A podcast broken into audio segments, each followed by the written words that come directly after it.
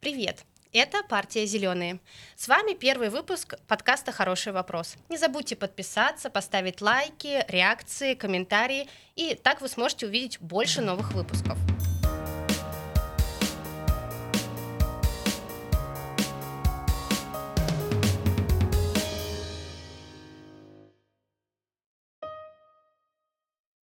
У нас сегодня в гостях Роман Олегович Самсонов. У меня вообще память хорошая, на память не жалуюсь, но мне никогда ее не хватит, чтобы запомнить все должности, которые он занимает, все функции, которые он выполняет. Тут и Российское газовое общество, и «Газпром». Роман Олегович доктор наук. Технических. Он, технических. Он профессор э, строительного Московского государственного строительного университета. университета а доцент, бывший МИСИ. Бывший МИСИ. А доцент в МГУ, да? Доцент Высшей школы государственного администрирования ну, Московского государственного университета. В общем, стоит несколько минут поговорить с Романом Олеговичем, и вы поймете, насколько это разносторонний человек, насколько это интересный человек, у которого за плечами большой опыт и работы, и преподавания, причем работы как в производственных структурах, так и в управленческих структурах. Роман Олегович, про что сегодня говорим? Ну, как мы с вами и договаривались, наверное, за жизнь. Какая у нас должна быть жизнь? Устойчивая, развитая, богатая или экологически достаточная для продолжения нашего рода? А в чем, в чем вы видите противоречие-то между всеми этими а противоречие, наверное, как вообще наша человеческая жизнь, очень трудно найти баланс и найти такой оптимальный формат развития, который устроил бы всех и тех, которые хотели бы жить богато, и тех, которые хотели бы жить в нетронутой природе, и тех, кто хотел бы, чтобы вообще все это совмещалось. И тут есть э, у ученых довольно четкое определение, и мы иногда вот э, в своих разговорах используем э, аббревиатуру ЦУР – цели устойчивого развития. Точно. Роман Олегович э, в Женеве работали по... по, по... Я продолжаю. Там, а, не продолжаете? Да, я больше 25 лет Э, работал, и это действительно очень интересное было время. Комитет по энергетике Европейской экономической комиссии ООН, расположен как раз в Женеве, потому что все, наверное, слышали о политическом органе ООН, это в Нью-Йорке, это не я, а именно в Женеве расположена Европейская экономическая комиссия. И там 56 стран Европы, это, как видите, больше даже, чем просто Европейский Союз, а, занимается тем, что изучает вопросы ну, так скажем, гармоничного развития по разным направлениям, начиная от э, гендерного развития и кончая вопросами технического регулирования, в которых вот я сегодня как раз и работаю. Но у нас, у нас такая природа в России, вообще специфическая. Э, такой есть стереотип о России, он э, во многом, наверное, правильный. Холодная страна. Большая холодная страна. Соглашусь, наверное, с вашим таким определением, что мы территория в основном связанная с холодным климатом, но не только. Все-таки у нас удивительная страна, у нас действительно есть Краснодарский край, у нас есть какие-то выходы к Черному морю, у нас есть Азовское море, у нас есть южные регионы, в которых я, в частности, вырос на Северном Кавказе, в городе Грозном. И э, совершенно точно знаю, что у нас есть и горячий климат, и горячие люди, а, но при этом у нас все-таки, наверное, большая часть страны принадлежит к, э, к определению северная страна, ну хотя бы вот по одному простому такому понятию, как наличие вечной мерзлоты, как ее обычно называют. Но сегодня мы уже можем совершенно определенно сказать, что она не вечная мерзлота, потому что она, к сожалению, тоже растепляется, происходят большие проблемы. Так вот, 60% нашей территории занимает как раз эта вечная мерзлота, на которой мы должны не просто хозяйствовать, вести какие-то производственные дела, развивать производство. Ну, мы вообще должны жить, там все комфортно. И вот в связи с этим тут, тут и парадокс нашей страны, что Бог или Создатель э, разное значит, определение. Вы, наверное, знаете, что многие ученые, несмотря на то, что обладают таким стройным научным инструментом, многие верят в Бога. И как раз тут где-то посередине надо находиться, потому что некоторые вещи, которые наука пока объяснить не может. Так вот, получается так, что мы, будучи все-таки больше территории северной, мы обязаны себя обогревать. Нам нужно не только, как я уже сказал, производство налаживать, которое требует огромное количество энергии, но и комфортную жизнь обеспечить на любой территории, от Арктики до даже Краснодарского края. Потому что э, топливно-энергетические ресурсы, они на самом деле нужны не только для обогрева, они для охлаждения тоже активно используются. Это как раз отличие э, современной нашей жизни от, там, скажем, столетия назад, когда система охлаждения, chilled систем просто не существовала. Не было кондиционеров, это направление не было развито. Никто не производил столько льда для потребления. Это целый огромный миллиардный долларовый бизнес всемирный. И это тоже нужно учитывать. Я э, смотрю на наши северные регионы – и на проблемы, которые сейчас, в частности, из-за климатических изменений. вот э, я теоретически на них смотрю, да, читая журналы, слушая, э, слушая какие-то передачи, я не, я не понимаю, как эти проблемы можно будет решить. Вот с вечной мерзлотой, скажем, да, изменение климата в Арктике, которое идет быстрее, чем изменение, чем потепление на, на экваторе, как с этим, что можно сделать? Может, Сможем ли мы адаптироваться вообще к этим изменениям? Как, как вы думаете? Ну, во-первых, э, мы адаптированы, и, в общем-то, не случайно жители других стран, в том числе теплых континентов, приезжая к нам э, и впервые встречаясь со снегом, они крайне удивляются, как мы еще при этом ходим и, мороженое на улице едим. Но не только так это выражается. Значит, э, русский человек, жители наших регионов – они вынуждены, э, давно приспособились к проживанию в суровых условиях. Другой вопрос, насколько это комфортно, насколько это позволяет вот уже привычный городской образ жизни, где уже и высокие элементы цифровизации, инфраструктуры, сервисы. Ведь общество развивается, обществу хочется жить более комфортно. И как вот это сохранить? Да, ну, а изменения э, климата, они же вносят такую пертурбацию в привычный в технологический уклад, в привычный Э, агроуклад, да, нужно, нужно думать, как обеспечить продовольственную безопасность, или, может быть, она лучше будет э, в этих условиях, транспорт, связь, вообще быт людей, управление этими. Сможем ли мы э, с этими изменениями климата на севере конкретно, да, в наших холодных регионах 63%, вы сказали, справиться, как, справиться рационально – или придется, придется идти на какие-то экстренные меры, условно говоря, да, когда придется там срочно восстанавливать инфраструктуру, и это будет какой-то какой ахтунг. Ну, давайте разделим э, обычные условия жизни которые, так сказать, плановые, текущие, ежедневные, и чрезвычайные ситуации. Это совершенно разные ситуации, к ним разные подходы, в том числе и методологические, и организационные, и в управленческом смысле. Поэтому давайте разделим. Вот мы сейчас говорим с вами об обычной жизни, обычном образе жизни. Ну, действительно, недостаточно просто тепло одеться и, как говорится, понимать, сколько времени можно провести на воздухе. Ну, например, у нас э, на севере есть норматив, что минус 42 градуса уже на улице работы не ведутся, нельзя вести. А вот для обычного человека, вот там, для молодого, всякий ли может для себя понять разницу от минус 42 градуса или минус 40, или минус 50? Для этого, чтобы понять, надо как минимум там побывать, потому что если, например, сухой климат, и даже минус 50 я вот попадал э, в такие условия, в Новом Уренгое и в Салихарде тоже – а если нет ветра и нет влажности, то это как бы не страшно. Ну, например, больше часа на улице точно не проведешь, тем более работать невозможно. Но вопрос состоит в том, что нужно же еще и активную работу вести в это время. Причем действительно у нас есть же и Аймикон, у нас есть и Якутия, и огромные территории, где просто нечеловеческие условия. И действительно говорят, климат, э, который требует особого отношения. Там бывает ситуация, что металл не выдерживает, а вот человек должен там еще и работать.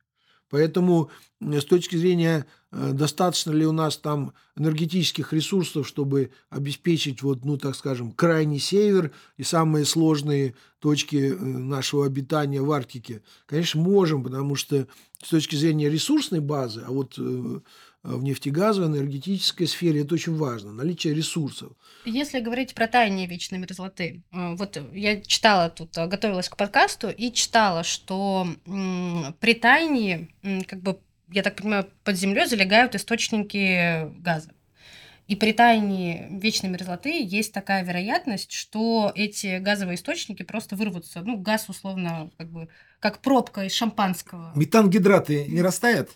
Вот вообще-то вопрос у вас Спасибо. правильный. А, но если бы вы еще и увидели физически, как это выглядит, это очень выглядит внушительно. И даже для тех, которые первый раз это видят, это даже так тревожно. Потому что есть такие эффекты, и они видны даже невооруженным глазом на том же полуострове Ямал. Но это булгур называется, это когда из-под земли э, такие вырываются, ну, разные сейчас э, мнения ученых, они еще окончательно не зафиксированы. Кто-то считает, что это газовые гидраты растепляются, и происходит такой взрыв, и вот как здесь вот круглая такая воронка образовывается, причем иногда диаметр там под 100 метров. Вот огромные бывают, бывают маленькие, и их очень много. По разным подсчетам до тысячи таких вот, говорится, да, существуют, но они, большая часть не очень большие, и нету такой какой-то систематизации этого происхождения этих газов, но вот все исследования, которые активно проводит э, МГУ, где я работаю, там есть целое направление критологии, э, есть очень интересный центр изучения Арктики в Салихарде расположены, это локальный центр изучения Арктики, они прям туда даже спускаются, это порядка там, ну, не знаю, там 25 метров, 30, э, значит, э, поверхности очень ровные, как будто выжженные взрывом, вот, и, конечно, это удивительное зрелище, потом они наполняются водой и получаются такие как бы озера. Это с учетом того, что полуостров Ямал имеет специфическую территорию. Это, по сути, такой плавающий полуостров, потому что когда вот вы по нему идете или едете, то вроде вы идете по травяному покрытию, и вроде твердое, но на самом деле там ниже, э, где вот растопление, например, летом происходит, то вы идете чуть ли не по болоту, это такое ощущение. А где-то ровно идете, то есть совершенно в разных местах. И проблема состоит в том, что, ну ладно, если вот такие э, выбросы происходят на территории, где нет, где не живут люди, где нет производства. Представляете, если это приблизится и рядом с месторождениями газа. Потому что некоторые, э, так скажем, некорректные э, экологи начинают говорить, что это вот как раз последствия техногенного воздействия. Но прямой зависимости у всех исследований сходится на том, что нет прямой зависимости, это не связано. А вот я как человек, который живет э, ну, всю жизнь, я живу в Москве, я, в принципе, никогда не была на севере России. Я не представляю, как выглядит э, вечная мерзлота. Ну, в общем-то, чтобы ближе к пониманию вечной мерзлоты, надо себе представить, что структура вообще э, наша вот подземная, она пластов, она состоит как пирог. Ну, наверное, вы знаете, вернее, как торт. Многослойная она. И вот э, геологи как раз занимаются тем, что они очень подробно и детально изучают как раз э, структуру и строение каждых из слоев, пластов. И в зависимости от того, э, где расположена эта поверхность, э, сколько ей лет, от этого и зависит наличие там, химических соединений, мерзлоты или там теплое состояние. То есть это целая огромная интересная наука, и вообще было бы здорово, чтобы вот геологи могли вам ребятам рассказать, как это вообще на каком-то простом языке, потому что у них очень много терминов, определений, и вот если не подготовленные, зачастую вот профессионального геолога можно там не очень понять. А есть люди, которые умеют это доступно объяснять, это очень интересное направление, и, в общем-то, геология, она еще и романтичная наука, потому что позволяет путешествовать по разным странам, изучать как раз вот это все происхождение. Так вот, если говорить о э, мерзлоте, это, наверное, все-таки правильно говорить, мерзлоте, не вечной мерзлоте, а она точно так же, как пирог. И в зависимости от того, где это расположено, этот пирог может иметь разные составы. Иногда может быть, вот, допустим, линза, э, которая выглядит как лед, но она может быть там мутная, непрозрачная. Вот мы привыкли лед и все представляют себе лед Байкала, например. Как раз вот в феврале самый красивый, чистый, прозрачный лед на Байкале. Ну, там два метра, может, он не похрустывает, да, но тем не менее мы видим, э, как, например, кристаллики газовых гидратов, поднимаясь э, с дна Байкала, застывают вот в этой толщине льда, и это фантастическое зрелище, там как раз эти метан застывает, да. То есть это иногда там выделения такие происходят, в том числе на подземных, на подводных вулканах, и вот это все происходит. Ну, то есть Зачастую такой линзы вы там не увидите. Она будет мутная или это будет спрессовано с какими-то формациями геологическими, это песок, может быть, еще что-то. Ну, и глубина, и как бы Э, ширина может быть разная. Это может быть там метр, может быть меньше метра, могут быть тонкие прослойки, может быть большие. И э, оно может э, совершенно разную конфигурацию иметь. Тут нет какого-то одного такого правила, но основное он состоит в том, что это когда-то замерзшая субстанция, которая, ну, в зависимости от того, какое Э, потепление на поверхности происходит, оно на разную глубину. К сожалению, я вот не могу нарисовать и показать это нагляднее. Вот э, лучше это увидеть. Это есть много таких интересных рисунков, которые это все наглядно показывают. И вот, соответственно, в зависимости от того, на какую глубину вот это тепло проникает, происходит растапливание, так называемое. И проблема состоит в том, что вы, например, находясь на, поверхности Земли, не можете себе представить, что на расстоянии там э, полтора метра э, может сохраняться мерзлота. Ну вот вам, как для москвички, я такой как бы строительный норматив могу сказать. Если, например, возводится фундамент дома в Москве и Подмосковье, считается в среднем, что глубина промерзания грунта в Москве и в Московской области порядка полутора метров.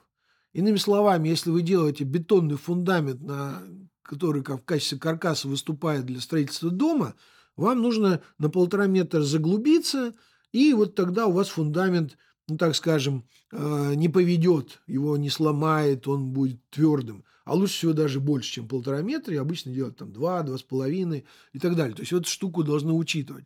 А вот если, например, на территории, где мерзлота существует – в Арктике, на Крайнем Севере, то там эта глубина может оказаться значительно больше.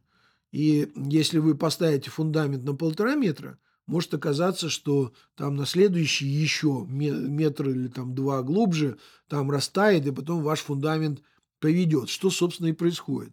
Вот для того, чтобы решить эту проблему, например, в строительстве, а человек живет, ему нужно строить, строятся дома, сооружения промышленные.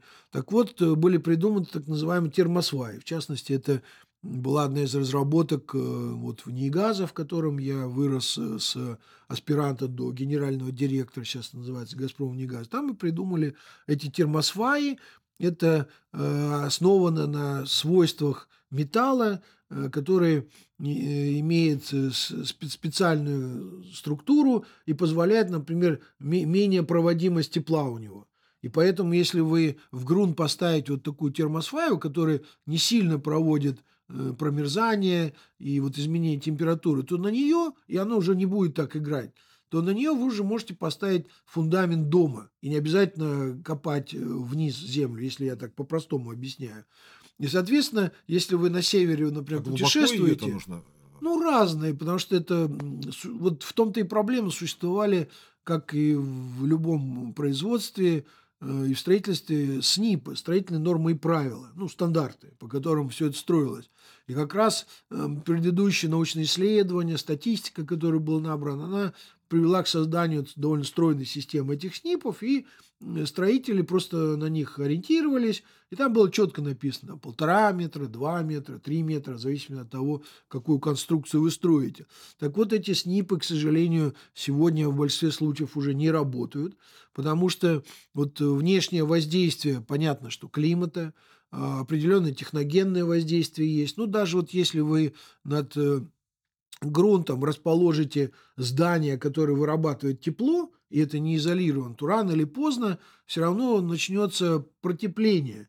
И, соответственно, у вас вот эти ваши термосваи, вот этот ваш фундамент, который вы считали, что ничего с ним не произойдет, он начнет перекашиваться, гнуться, пойдут всякие изменения, и уже никакая конструкция, даже металл не выдерживает, он трескается, ломается.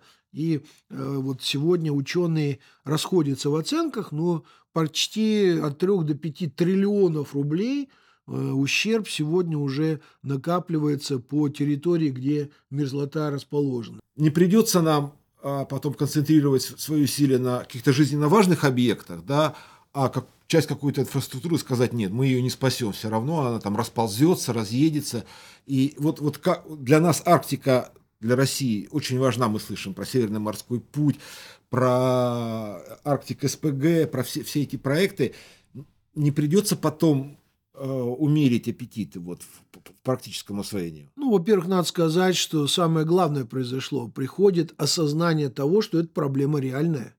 И ее нельзя отложить на потом, на какой-то другой период, потому что после э, разрушения систем управления СССР, э, тех вот комплексов, которые наблюдения вели и потом вырабатывали нормы и правила, вот э, только не так давно государство, развернув свое внимание к этому вопросу, стали вкладываться в науку, в исследования, практическую деятельность, э, занялись регионы, губернаторы стали действительно понимать эту проблему, и, соответственно, ведется такая серьезная профессиональная работа. Но после того, когда получается достаточное количество научных данных, фактов, вот на основе их нужно выработать технологии, методы, способы, как я уже говорил, нормы, стандарты.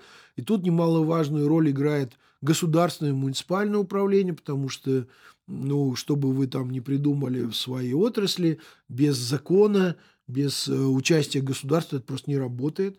А, это инфраструктура важная для проживания, работы людей. Вот сейчас все это вместе работает, потому что очень многие вопросы, которые узнают ученые или исследователи, сегодня докладываются а, в Думе, в Совете Федерации. Мы в этом участвуем. Вот эксперты Российского газового общества, Российской академии наук, где я тоже довольно активно веду экспертную деятельность, нас приглашают и слушают, и мы говорим проблему, докладываем, как она есть, потом принимается решение, которое позволяет, в общем, реально изменять ситуацию. Мы сейчас строим, там, как это называется, северный широтный ход, э, да, как бы, ну вот, связываем и Ямал в том числе значит, э, коммуникациями.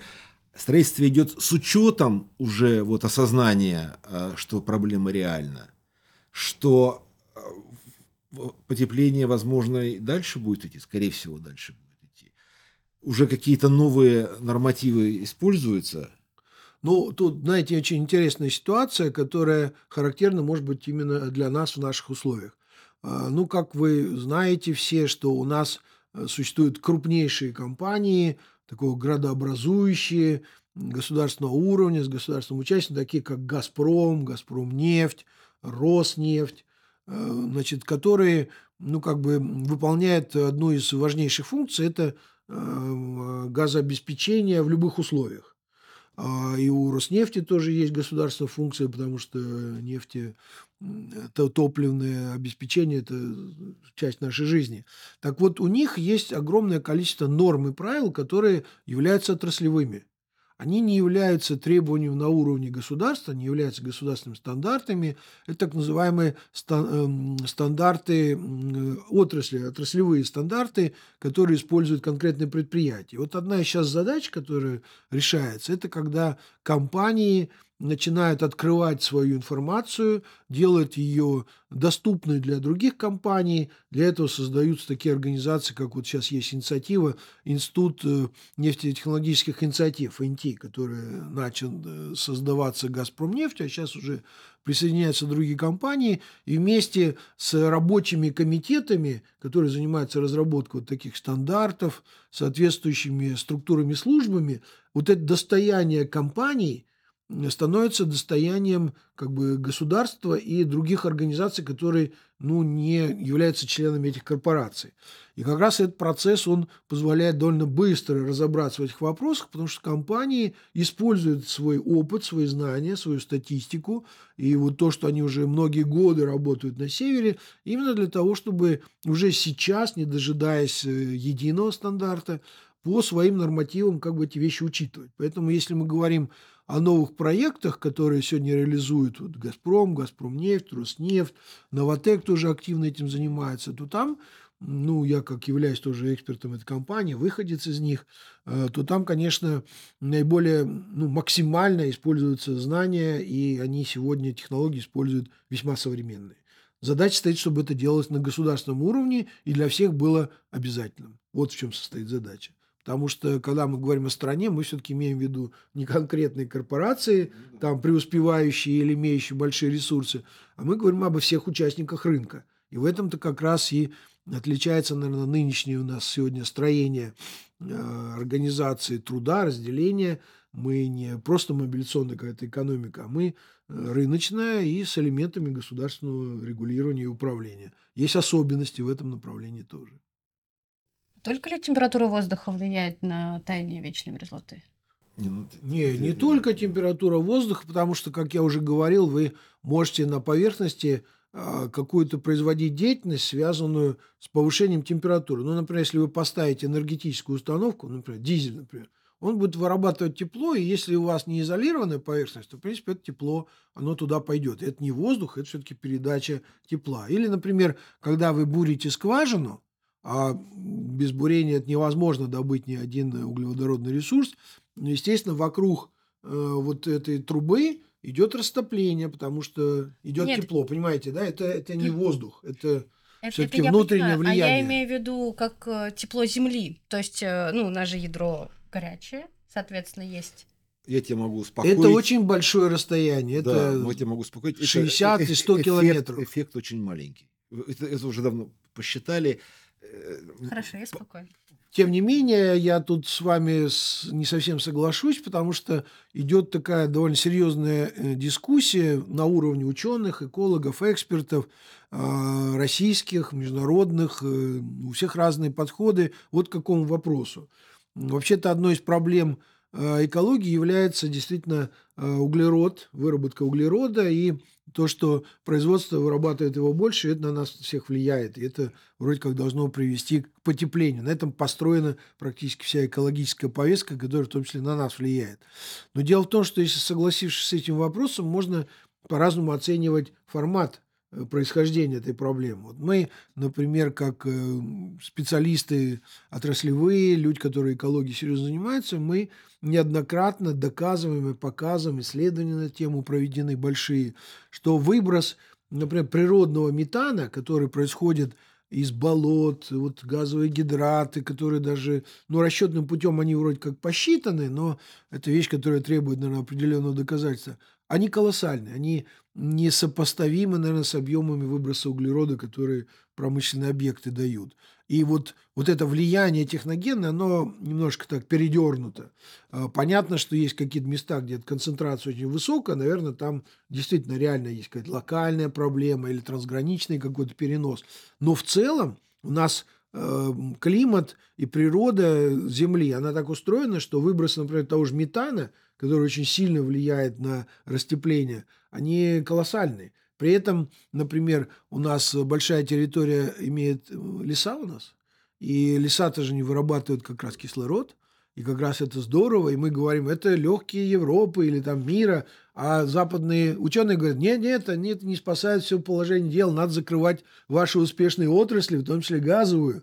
То есть тут дискуссия такая дискуссия очень серьезная. огромная. Да, что произойдет, когда вечная мерзлота или мерзлота, э, правильнее будет сказать, растает? Вот, предположим, она растаяла. Я так понимаю, что это сразу будет какая-то, э, ну, ниже или там на уровне моря, да? То есть это как вот? Что? Ну, Саша, вопрос, конечно, такой интересный. Он, наверное, у многих возникает, особенно если люди неподготовленные, ничего не знающие о геологии, о строении недр.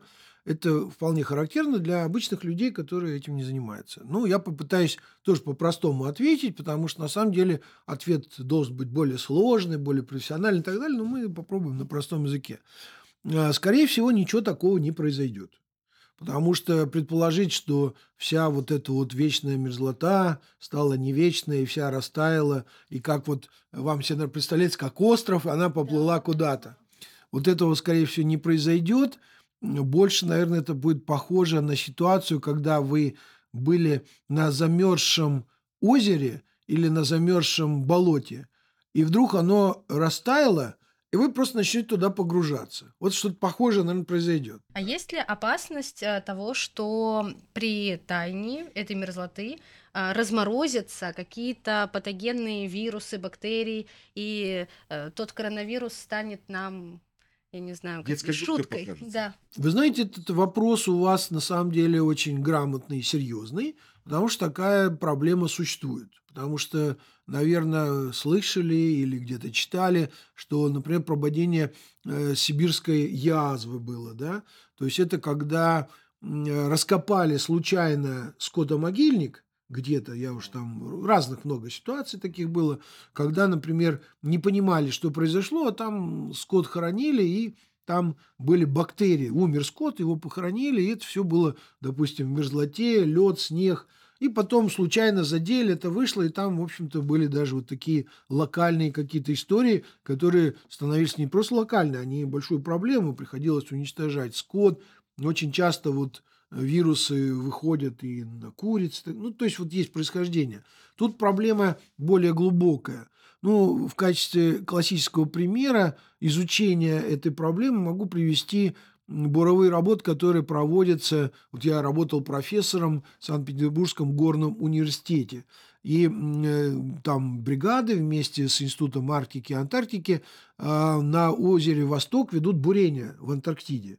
И это на колоссальной глубине, ну как колоссальной, по там пару километров, а, значит, лед под глубоко-глубоко, и они этот лед разбуривают, и специальная технология, которая позволяет вот кусок этого льда, не, не на него специально там керосином обрабатывают, э, такой нейтральную среду, там специальные технологии были придуманы, и поднимают этот лед без воздействия какого-то современного бактериального фона.